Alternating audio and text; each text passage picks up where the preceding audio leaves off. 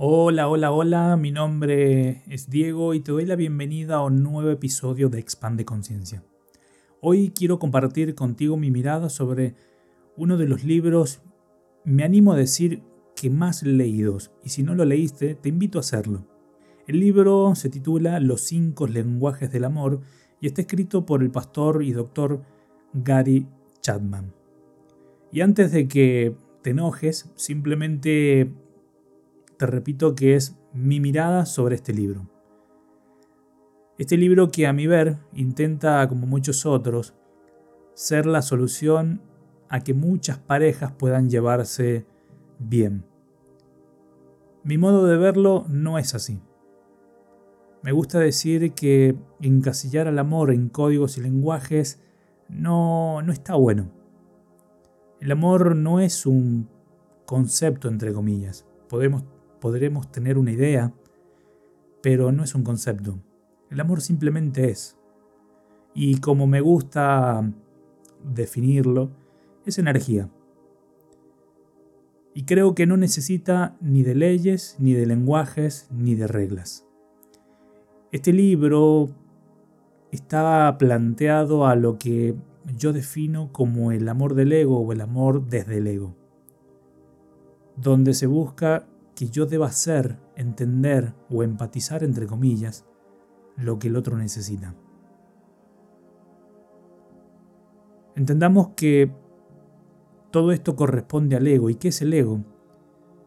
Para poder definírtelo en resumidas, resumidas cuentas, es simplemente el cuentito que te cuentas, las creencias que tienes sobre el tema del amor y las relaciones el cuentito que te cuentas sobre el amor y las relaciones. Y al ego le sienta muy bien todo este tipo de reglas, fórmulas, condiciones y demás. El amor del ego responde a necesidades y carencias propiamente aprendidas desde nuestra infancia. Y me gusta ver que el amor en realidad es energía y todo lo que esté en su misma sintonía o encaje de frecuencia es lo que permanecerá permanecerá, perdón, en tu vida. Todo lo demás simplemente son inventos, inventos del ego para decir esto es mío y de nadie más. Para el amor del ego, el otro simplemente será una media naranja. Siempre el otro será aquello que lo completa. El otro será el salvador o, o la salvadora en su defecto aunque también será todo lo contrario, tratando de responsabilizarlo por la infelicidad o la desdicha en ciertos momentos. ¿Cuántas veces en relaciones pasadas o en tu relación actual has pasado por estas situaciones? Si tienes que dejar de ser alguien o convertirte en algo que no eres para que el otro te entienda, eso principalmente no es amor, es todo lo contrario a él, es miedo, y donde habita el miedo, no habita el amor. Ámate a ti, sana tus vacíos, tus carencias, tus necesidades, integra tus sombras. Pasa mucho tiempo contigo y encuentra la verdadera esencia del amor en ti.